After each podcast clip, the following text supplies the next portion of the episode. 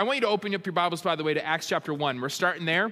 And then we're going to be in 2 Corinthians 12. So we're going to be in two spots tonight, and I pray it's a blessing. So this is actually week three of How to Talk with God. And every week of the series, I'm going to remind you of two things. Number one, real prayer comes not from gritting your teeth, but from falling in love.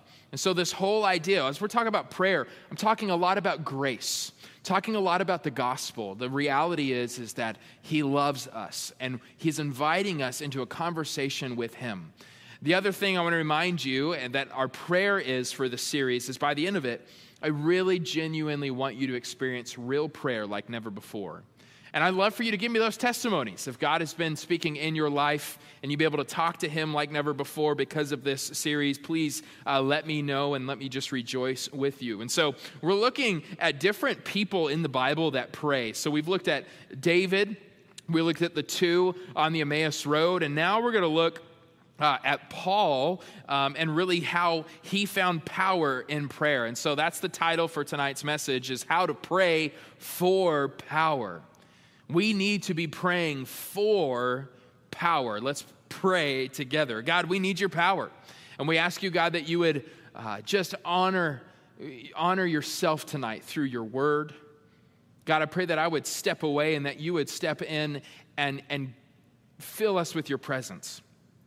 God, may the words of my mouth and the meditation of my heart be acceptable in your sight.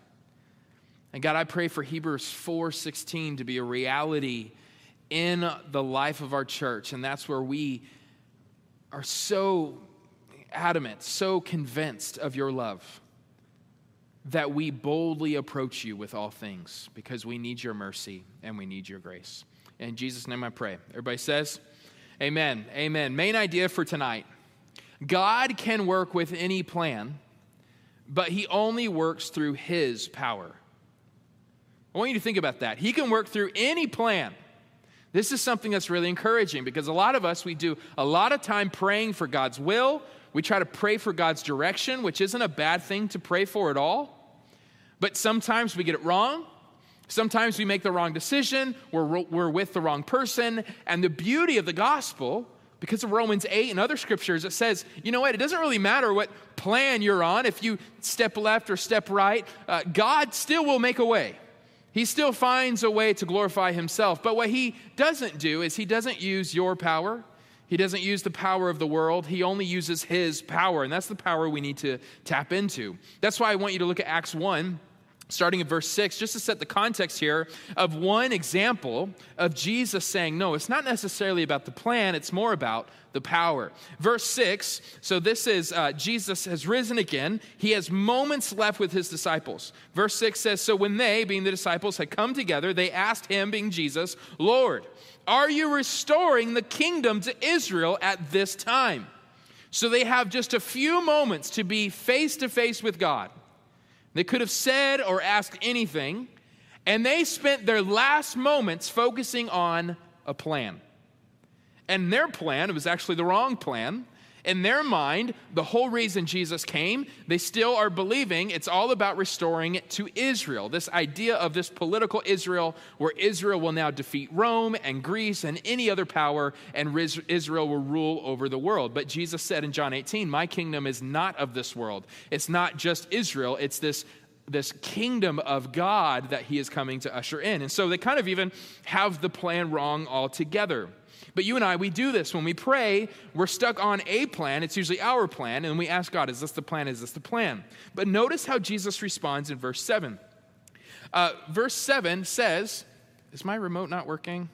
I need you with me, Zach. All of a sudden, my remote's uh, dying on me or something happened. So, next slide. That's a bummer. So, he said to them, It is not for you to know times or periods that the Father has set by his own authority. He's saying, look, don't get so caught up in the plan. Instead, he says, look, but you will receive power when the Holy Spirit has come on you, and you will be my witnesses in Jerusalem, in all Judea and Samaria and to the ends of the earth. And because the disciples actually believed in this and walked in this power, you and I are gathering together here on a Sunday night in Queen Creek, Arizona, because it was gone to the ends of the earth, and we pray it continues to do so. And by the way, I was just at our denominations convention this week, and something to celebrate and praise God for is we actually commissioned 52 more families to leave here, America, and to go across the world to share the gospel, to live there full time. Some of them are going to places who have never heard of Jesus before. And so we celebrate that. We want to thank you for your giving to that. We're excited about that. But, anyways, let's go back to Acts 1 uh, 8. What is Jesus doing here? The disciples in their prayer, they focused on the plan, but Jesus focused on the power. Sarah says that, look, look, it's not about you, it's not about the time or the hour. What you need to be looking for is that you will receive power when the Holy Spirit comes. Why? Because God can work with any plan, but He only works through His power. What's actually typical for us is we do the opposite. We only want God's plan, but we're fine to use any power. We are willing to use anything in order to get something done. But the scriptures here are saying, wait on God and God alone. My remote's working again. Praise the Lord. Power of prayer, folks, okay? Write this down. Here's another way to put it You don't need to know the time or the hour, but you do need to grow in step with God's power. We get so caught up in understanding the plan, we spend most of our prayer life trying to figure out what's next. When in reality, what we need more than that is for the power of God to rest on us, the power of God to help us in whatever situation we're in. And so that's the question we have to ask ourselves. Tonight is two questions. Number one, what is God's power? And number two, how do we step into it? Those are good questions. What is God's power? There's three types of power that come from prayer. We see all throughout the scriptures. Number one, I would call it intimacy with God. This is power. Last week we learned, we talked about this. We, we talked about receiving the love of God. We, we learned that we are forgiven. We can be healed in Christ Jesus, satisfied and loved and redeemed. And so it's this intimacy with God is truly a miracle because we believe in the gospel and that when we are born, we're born in sin. And because of our sin, because of our pride, because of our, our wickedness, we are separated from God. So, the reality that you and I can be intimate with God again, that we can feel His closeness, that we can communicate with Him and He can communicate back to us, this is a miracle. This is power. We cannot underestimate that. And so, for me, every time I start my morning, my number one prayer, there's a lot of things I want to pray through, but number one is intimacy with God. God, I want to love you, and I want to remember that you love me. I need to get my heart warmed up to the Father. And so this is a power that that changes the trajectory of our life. And so we've been trying to look through different ways that we do pray that prayer, but tonight's not about that topic. The second way that we have power through prayer is intercession for others. This is really good news for those of you who receive bad news this week, for those of you who have relationships where you're, you're so distraught in the situation that they're in, and maybe the hardest part for you is you feel helpless, right? You feel like if I can just fix this situation for them, why aren't they making the right decision? Why won't they follow the way of Jesus? Why are they, you know, insert the blank? And the beauty of prayer, which we're going to really step into the next few weeks, and I want to stretch our church to be praying prayers of faith, prayers that things will change because of prayer. There are stories of missionaries I'm going to share about people who never fundraise, never ask anybody for money but they prayed to God that money would show up, and every month, miraculously, money would show up. What is that? That's intercession, that's believing prayers in faith. And this is a huge power. And so we pray for the change to happen in the lives of others. I believe prayer can change history. It can change the course of somebody's life. I love how Vance Pitman, a pastor mentor of mine, he says, "Look, we don't pray before the work. Prayer is the work." And I love that. Prayer has the power to break strongholds, to save the lost, to rescue the broken. And I encourage you to pray these types of prayers. But the third type of prayer is the one I want us to focus on tonight this kind of power. And it's the interior transformation of self. This is something at Passion Creek we really love to talk about because we believe that God, the gospel, when you believe in Jesus, that you are saved for eternity. But another thing we love to talk about is like your life changes today It's not about just some eternal thing that will finally happen down in the future, but we believe eternity also in the Greek is actually talking about eternity starts now. This new life, Zoe, life in Christ, this abundant life begins today. And some of us have given up hope. We believe these addictions are just who we are.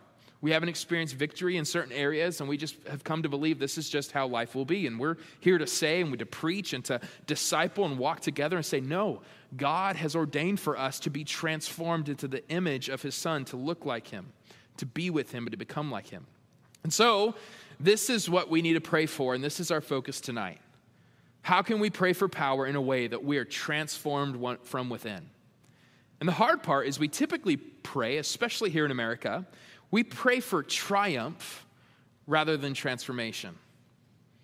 What we need to pray for more is transformation. What do I mean? Most of us, when we pray, we say, okay, God, take away this mountain. But what if God actually put that mountain there for you to learn how to walk through it? A lot of us, we pray and we say, okay, God, remove this storm. But what if the real prayer is, God, give me the stability to be a non anxious presence, to be a blessing to others in the midst of this storm? Right? We want triumph, and I think it's because we think a miracle is much easier than the actual changing of our own self. But the gospel is more about transformation than it is about triumph. Dallas Willard puts it this way He said, Prayer is, above all, a means of forming character. It combines freedom and power with service and love. What God gets out of our lives, and indeed what we get out of our lives, is simply the person we become. It is God's intention that we should grow into the kind of person, I love this line, to grow into the kind of person He could empower to do what we want to do. This is our goal at Passion Creek, honestly. This is the goal. That you would be so in, in the will and the power of God that God can just empower you to do what you want to do because your life, your mind, your heart is so transformed. It so coincides with the will of the Father that your will and His will are the same. And He empowers you to do what you want to do. And so tonight, we're going to look at that transformation of the self. How do we access that power? How do we change our lives? And we're going to look at that by looking at 2 Corinthians 12. So now we're done with Acts for tonight go to Second Corinthians chapter 12. As you are getting there, just some context on uh, Corinthians. Uh, our church family, uh, we are six years old. Uh, about a year and a half of that has been spent in First and Second Corinthians. So we've actually gone through both books together as a faith family. It's on our website if you are interested in looking back at that, although it was a few years ago. I'd like to think I have gotten better at preaching. Who knows? Maybe they're better. So, anyway, so that's that. Paul actually wrote three letters to Corinth, but we actually only have two. Um, this was a, a troubling church. This church had all sorts of issues. For example, it talks about in the scriptures that rather than sharing possessions like the church is called to do, they would sue each other to get more stuff. Also, there's other stories of rather than eating together, they would cut each other in line to get drunk off the communion. This was the church in Corinth. This was the kind of church your lost friend was a little too comfortable to be in. You know what I'm saying? Like, wow, this place is great. And so the church in Corinth had a lot of issues. And it's amazing how much Paul writes to the church in Corinth. He's laboring, he wants them to change. He, Paul has this huge story of, of interior transformation, and he desperately wants the people of Corinth not just to be forgiven, but to be completely transformed. And so he's constantly writing them letters, laboring in love to help them become more like Christ. And so he does something any good leader or communicator does. He does in 2 Corinthians 12, he opens up and he gets vulnerable. He decides, okay, by the power of the Spirit, obviously, he decides to tell them his own experience of transformation, hoping to relate to them and say, okay, this is what you too must do as well. And so for us, as the people of God in 2022, we look to his words as an example as well. So let's look 2 Corinthians chapter 12, verse 6. This is just a little bit of context. Um, the people of God, the, the church in Corinth, was starting to believe these other false teachers, and he's saying, Look, I'm better than these false teachers. Okay? That's he's he's doing a humble brag. Uh, read before verse 6 to understand. But he says, if I want to boast, I wouldn't be a fool because I would be telling the truth. That's a baller line. You know what I'm saying? Like it's not even it's not bragging if it's real, you know? So that's what he's saying. But I will spare you so that no one can credit me with something beyond what he sees in me or hears from me. Again, he's trying to prove his authority as a pastor for this church, especially because of the extraordinary revelations.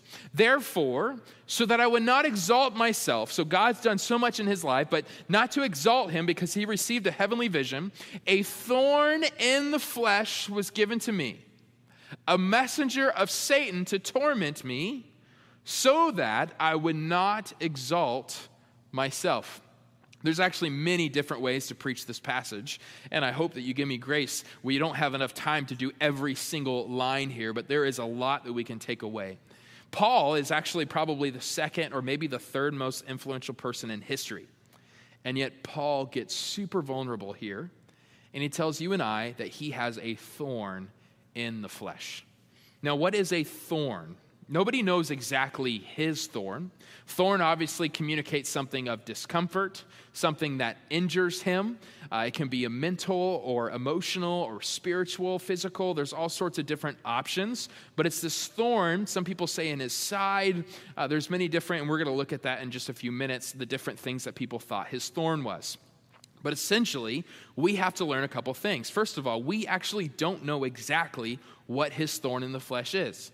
He just calls it a thorn in the flesh. Some people think the thorn is the messenger of Satan. Others say it was a thorn in the flesh, and because of the thorn, now Satan is using that thorn to discourage him. So maybe it's a, a, both and or either, or, you know, so people really are trying to figure this out. The beauty of it is Paul doesn't get super detailed on what the thorn in the flesh is. Why?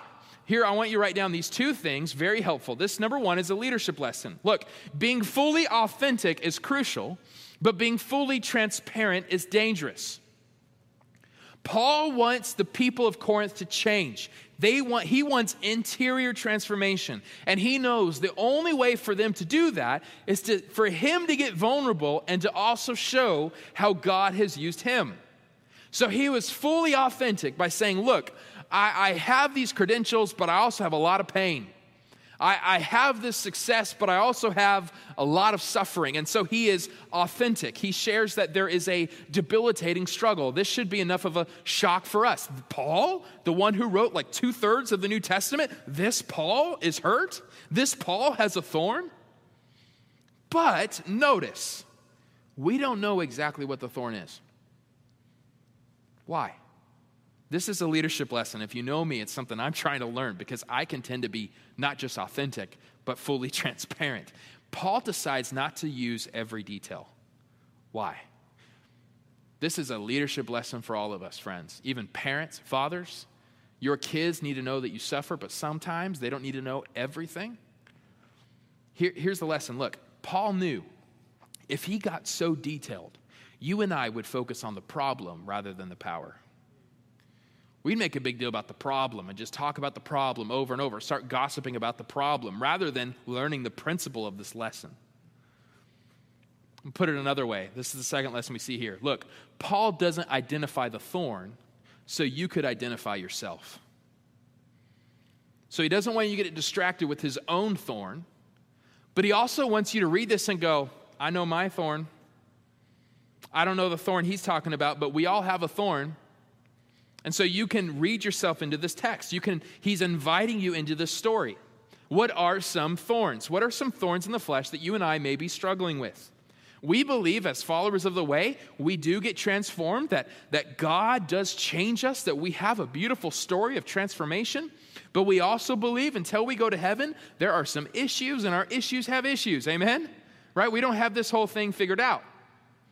So, what are some thorns?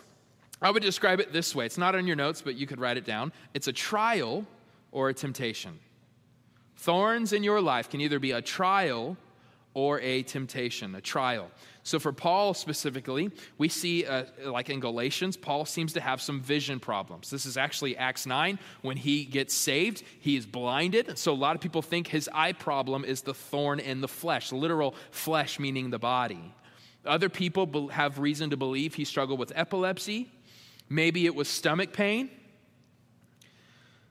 Maybe it was a nagging opponent. Maybe it was somebody who was coming to church. We see this in the book of Acts. Paul dealt with a, a, lady, the seller of purple goods, that just kept nagging him and, and making fun of him and threatening him. So this could be a thorn in the flesh where he's dealing with it. Or maybe, and I think a lot of us would relate to this one, or it's a temptation. Paul is dealing with the besetting sin where no matter how much scripture he reads or writes for him, no matter how much he engages, there's still this temptation that is alluring to him. And he's not perfect and he gives in at times. Maybe for you, that sin is bitterness. You're trying hard to forgive, but man, it's a thorn in your flesh. Maybe it's lust. This is a big one. This is an epidemic, especially because of our digital world and how easy it is to access. This is a thorn in the flesh, or it's something like that. It's a trial or it's a temptation. Okay? So it's a beautiful thing. Paul is saying, Look, I have power that rests on me, but don't get it twisted. I have a thorn in me as well. My issues have issues. But the miracle here, this is the prayer lesson I think most of us just skip when we're reading this text. The miracle is this next verse. He says, Concerning this, I pleaded with the Lord three times that it would leave me. Now, people think three times actually represents perfection. So maybe it wasn't three like, like in a day, just three different times. People think maybe three seasons of life, three different like months. I don't know. There's all sorts of different, don't get too caught up in that. But essentially, I, I repetitively asked for this thorn to be removed, that it would leave me. Now, here's the beauty. Here's what we need to learn about in prayer. Most of us thought about our trials or temptations. Most of us don't talk to, about, talk to God about our thorns. And so the power was in learning to talk to God about the very thing that was full of shame. The power came to Paul when he talked to God about the very thing that maybe brought guilt or brought bitterness. Here, put it this way look, here's, the, here's how you pray you bring your thorn to the throne. This is the miracle here. This is how you pray. As a pastor, I talk to you, okay? And, and I, I get so, I try to figure out how to communicate this better because so often, man, the, the, the, the Satan just condemns us because we think, oh, man, I can't pray because I have this issue. Like God, man, God is so upset with me. Until I fix that, then God, then God will hear me. And that's complete opposite of what prayer is about. Complete opposite of the gospel. We don't fix our thorn and then go to the throne. We have to go to the throne in order to fix the thorn. This is uh, Ronald Rolheiser. He put it this way. I think it's a great quote. He says, What's so unfortunate is that most often, because we misunderstand prayer, we stay away from it just when we most need it. We try to, to pray only when we feel good, centered, reverent, and worthy of praying. But we don't try to pray precisely when we most need it. That is, when we are feeling bad, irreverent, sinful, emotionally and sexually preoccupied, and unworthy of prayer. This is how you get power. You pray your sin, you pray your thorn. You work through this. Man, if we get this, man, this changes everything. Let's look at this next verse. He says, But he said to me, so God says, Look, I'm leaving this thorn, and there's a reason. He says, My grace is sufficient for you. It's everything you need, he says, for my power is perfected in weakness. Other translations say, My power is made perfect in weakness. Notice the paradox perfect comes from weakness, according to the scriptures, according to God. How can we, this is really hard for us because our misunderstanding of perfect is why you and I miss out on power. Because there's actually two concepts of perfect depending on your upbringing. Most of us, we grew up with a more Greek understanding of the concept of perfect. In the Greek, not the Greek language, but the Greek thought, this was their concept of perfect during the time of Paul, and it's something we still believe today. You can't come to God until you change. Right? No, I want to be perfect. Once I get perfect, then God will love me. Don't we, we think about that, right? This is something that's, that happens all the time. This Greek understanding of perfect, uh, the definition would be to measure up to an ideal standard. So we're thinking, okay, power comes when we're perfect. Once I measure up, then I'll get power. Wrong. Completely wrong.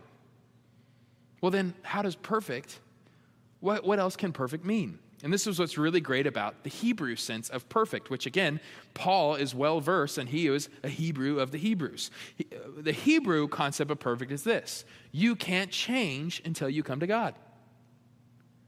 You see the difference?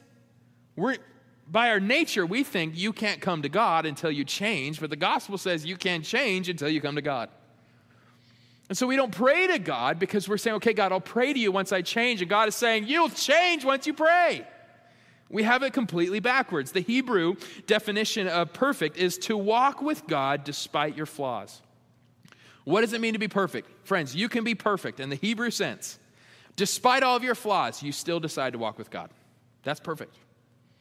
You and I can be perfect because of the gospel. Ronald Rolheiser continues. Uh, this is page nine. I just read you a quote from page seven in his book, Prayer, which is a phenomenal book. It's only like 80 pages long. He says, What God is asking is that we bring our helplessness, weaknesses, imperfections, and sin constantly to Him, that we walk with Him, and that we never hide from Him.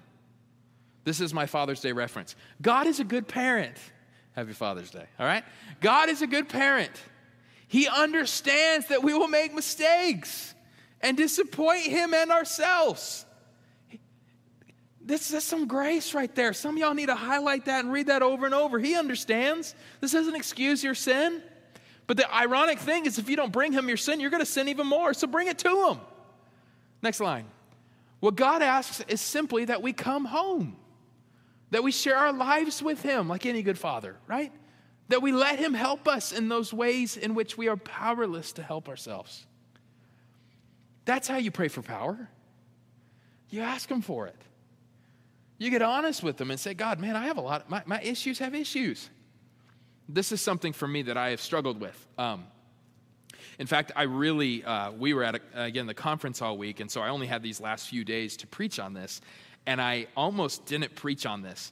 But I thought there's not enough time to come up with another sermon, so we're doing this. It's mainly because I just don't feel qualified to preach this. I struggle getting honest with God. I struggle like doing this. And so I just want you to know this isn't me saying, hey, I figured it out, follow me. It's like, oh man, let's follow Paul as, as Paul follows Christ. For me, I've tried to come up, I've tried to kind of do some, some um, you know, like looking back at my history and figuring out why do I do this? Why do I keep certain things away from God? Why, why do I not understand the gospel sometimes? And part of me, what I think is I grew up a pastor's kid, so with that, you live in a glass house, you're expected to be perfect, all those things. Um, I've always been known as the good kid, but as I continue to like be a student of Jesus, um, those are just excuses. You know, those, those, are, those aren't even legitimate excuses, but I think they're excuses that keep me from being loved. Like, I'm, I'm realizing, man, me hiding parts of my life, me hiding parts of who I am before God, it keeps me from being loved. It keeps me from power. It keeps me from the mission God has for me. And I wonder if that's for you too. And just the ironic thing, it's the easiest thing in the world. You just get honest with God and say, God, I'm powerless here. Here's, here's where I, I'm powerless. I've tried to fix this, but I only make it worse. But God, here's my thoughts. Here's who I am. That's what Paul is saying. Corinth, Paul is saying, Corinth, listen, you're lacking power because you're lacking in prayer. And you avoid God when you have trials and temptations. And those are the very moments you need God the most. He goes on. He says again, uh, he said to me, My grace is sufficient for you, for my power is perfected in weakness. Therefore, now Paul is speaking, I will most gladly boast all the more about my weaknesses so that Christ's power may reside in me. This word reside is like to tabernacle, to dwell within me. Can you imagine? The same power that rose Jesus from the dead can reside in you and reside in me when we get honest about our weakness, when we get honest about our trials and temptations. So I take pleasure in weaknesses, insults, hardships, persecutions, and in difficulties for the sake of Christ. For when I am weak, then I am strong. This is the, this is the secret to power. It's just being honest, it's owning your weakness. Can you imagine we as the church here in America? We're making such a big deal about our need for revival and how bad our world is and all that kind of fear based language, in my opinion. What if we got together and just talked about how weak we are? What if we gathered together and said, man, we're holding these people to these standards? I'm falling in my own standards. We need God. Yes, our country needs God. I need God. What if we took that step in humility and owned our weaknesses and got honest before the Father? Here's the secret for tonight, okay? Here's the, here's the main idea now. I know I already said that earlier, so this is the new main idea. God's power only rests on those who confess. God's power only rests on those who confess. And so I want you to think through and process tonight what are the trials that you're keeping from God? Maybe it's your money issues. Maybe for you, it's not even that it's an issue, but that you just want it so much, you know you shouldn't be envying it like you are. Maybe you need to bring before God just your propensity toward despair, towards depression, towards not wanting to come and be around the things of God. Maybe it's a broken relationship. You need to confess that hurt. You need to confess that pain. Not only that about trials, but what about the temptations? I want you to think, I want you in this moment, even now, to start communicating with God. What are the temptations that you're keeping from God? Because I don't know about you, but I want power.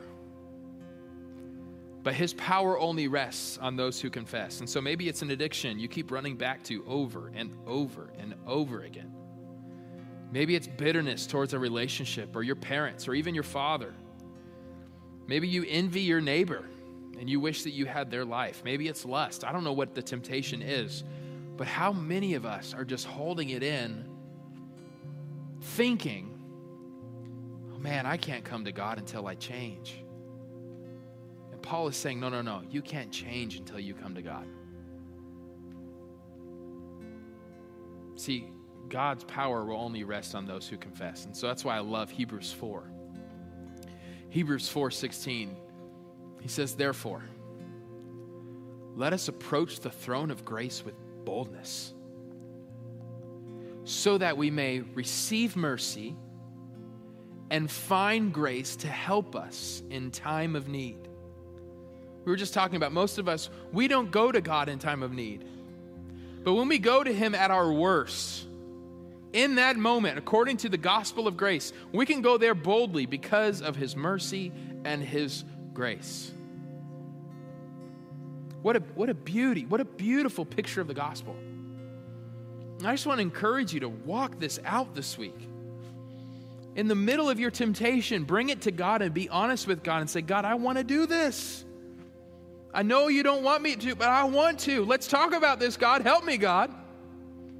Say you commit a sin right away. Don't beat yourself up. Don't say, okay, I'm going to get better. Say, God, here I am. I'm weak. I'll let you down again. I've disappointed you, God. I need your mercy and I need your grace. And thank you that it's here. God, empower me. I want your power. I want to live a transformed life. I don't want to be stuck in this sewage. I want to rise up. I want to be a student of you, Jesus. I want to look like you and talk like you. I want to live like you.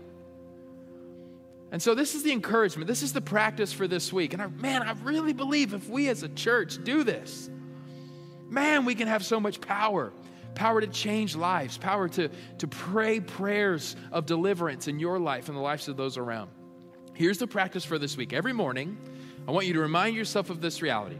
Okay, bring God who you are, not who you aren't. It's pretty simple. Maybe tomorrow morning you wake up, I'm angry. Okay, bring God your anger. Tomorrow, in the afternoon, you say, Heavenly Father, I am tempted and I don't know what to do. In fact, I don't even want to get out of this. Help me. Bring God who you are, not who you aren't. See, God cannot change who you aren't, but God can change and deliver who you are. So bring God who you are this week. Be honest this week. Doesn't have to, your prayers don't have to sound like King James Version or nothing. Doesn't have to be long.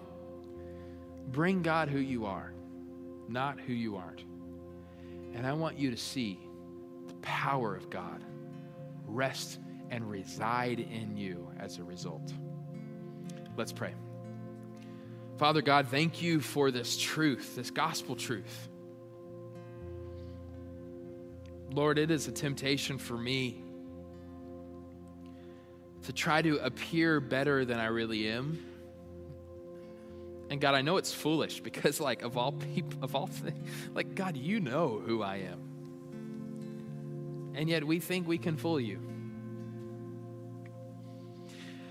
But God, I'm convinced the only way for us to truly practice this this week of bringing ourselves to you as we are is when we finally realize who you are to us. So, God, tonight I just pray for a special revelation. For those who feel unloved, help them see, God, how loving you are. For those who feel shackled to their past, God, set them free and show them that they don't have to be defined by their past, that their, their guilt is gone, their shame is gone, their fear can be gone because of the cross of Jesus Christ. God, I just, I'm asking you because in our own power, we don't understand grace. And so, God, would you be so kind? May we as a church just invite you in. May, may you be so kind to lavish us with your mercy. God, would you be so kind, and I know you are, that you would pour out your grace. God, would you be so kind that we would truly believe God, you don't just love us, you like us. God, you, you long to transform us, you, you're rooting for us. God, I pray that we would be transformed by that, not because of our own worth or anything we've done, but because of your love and what Christ has done in our place. This is what gives us confidence. Would you give us that hope? God, help us get honest with you this week. Deliver us from addictions. Deliver us from troubled relationships. Deliver us from pain. Deliver us and give us hope because of your grace and your mercy. God, would you bring your power to Passion Creek Church? In Jesus' name I pray. The church says, Amen.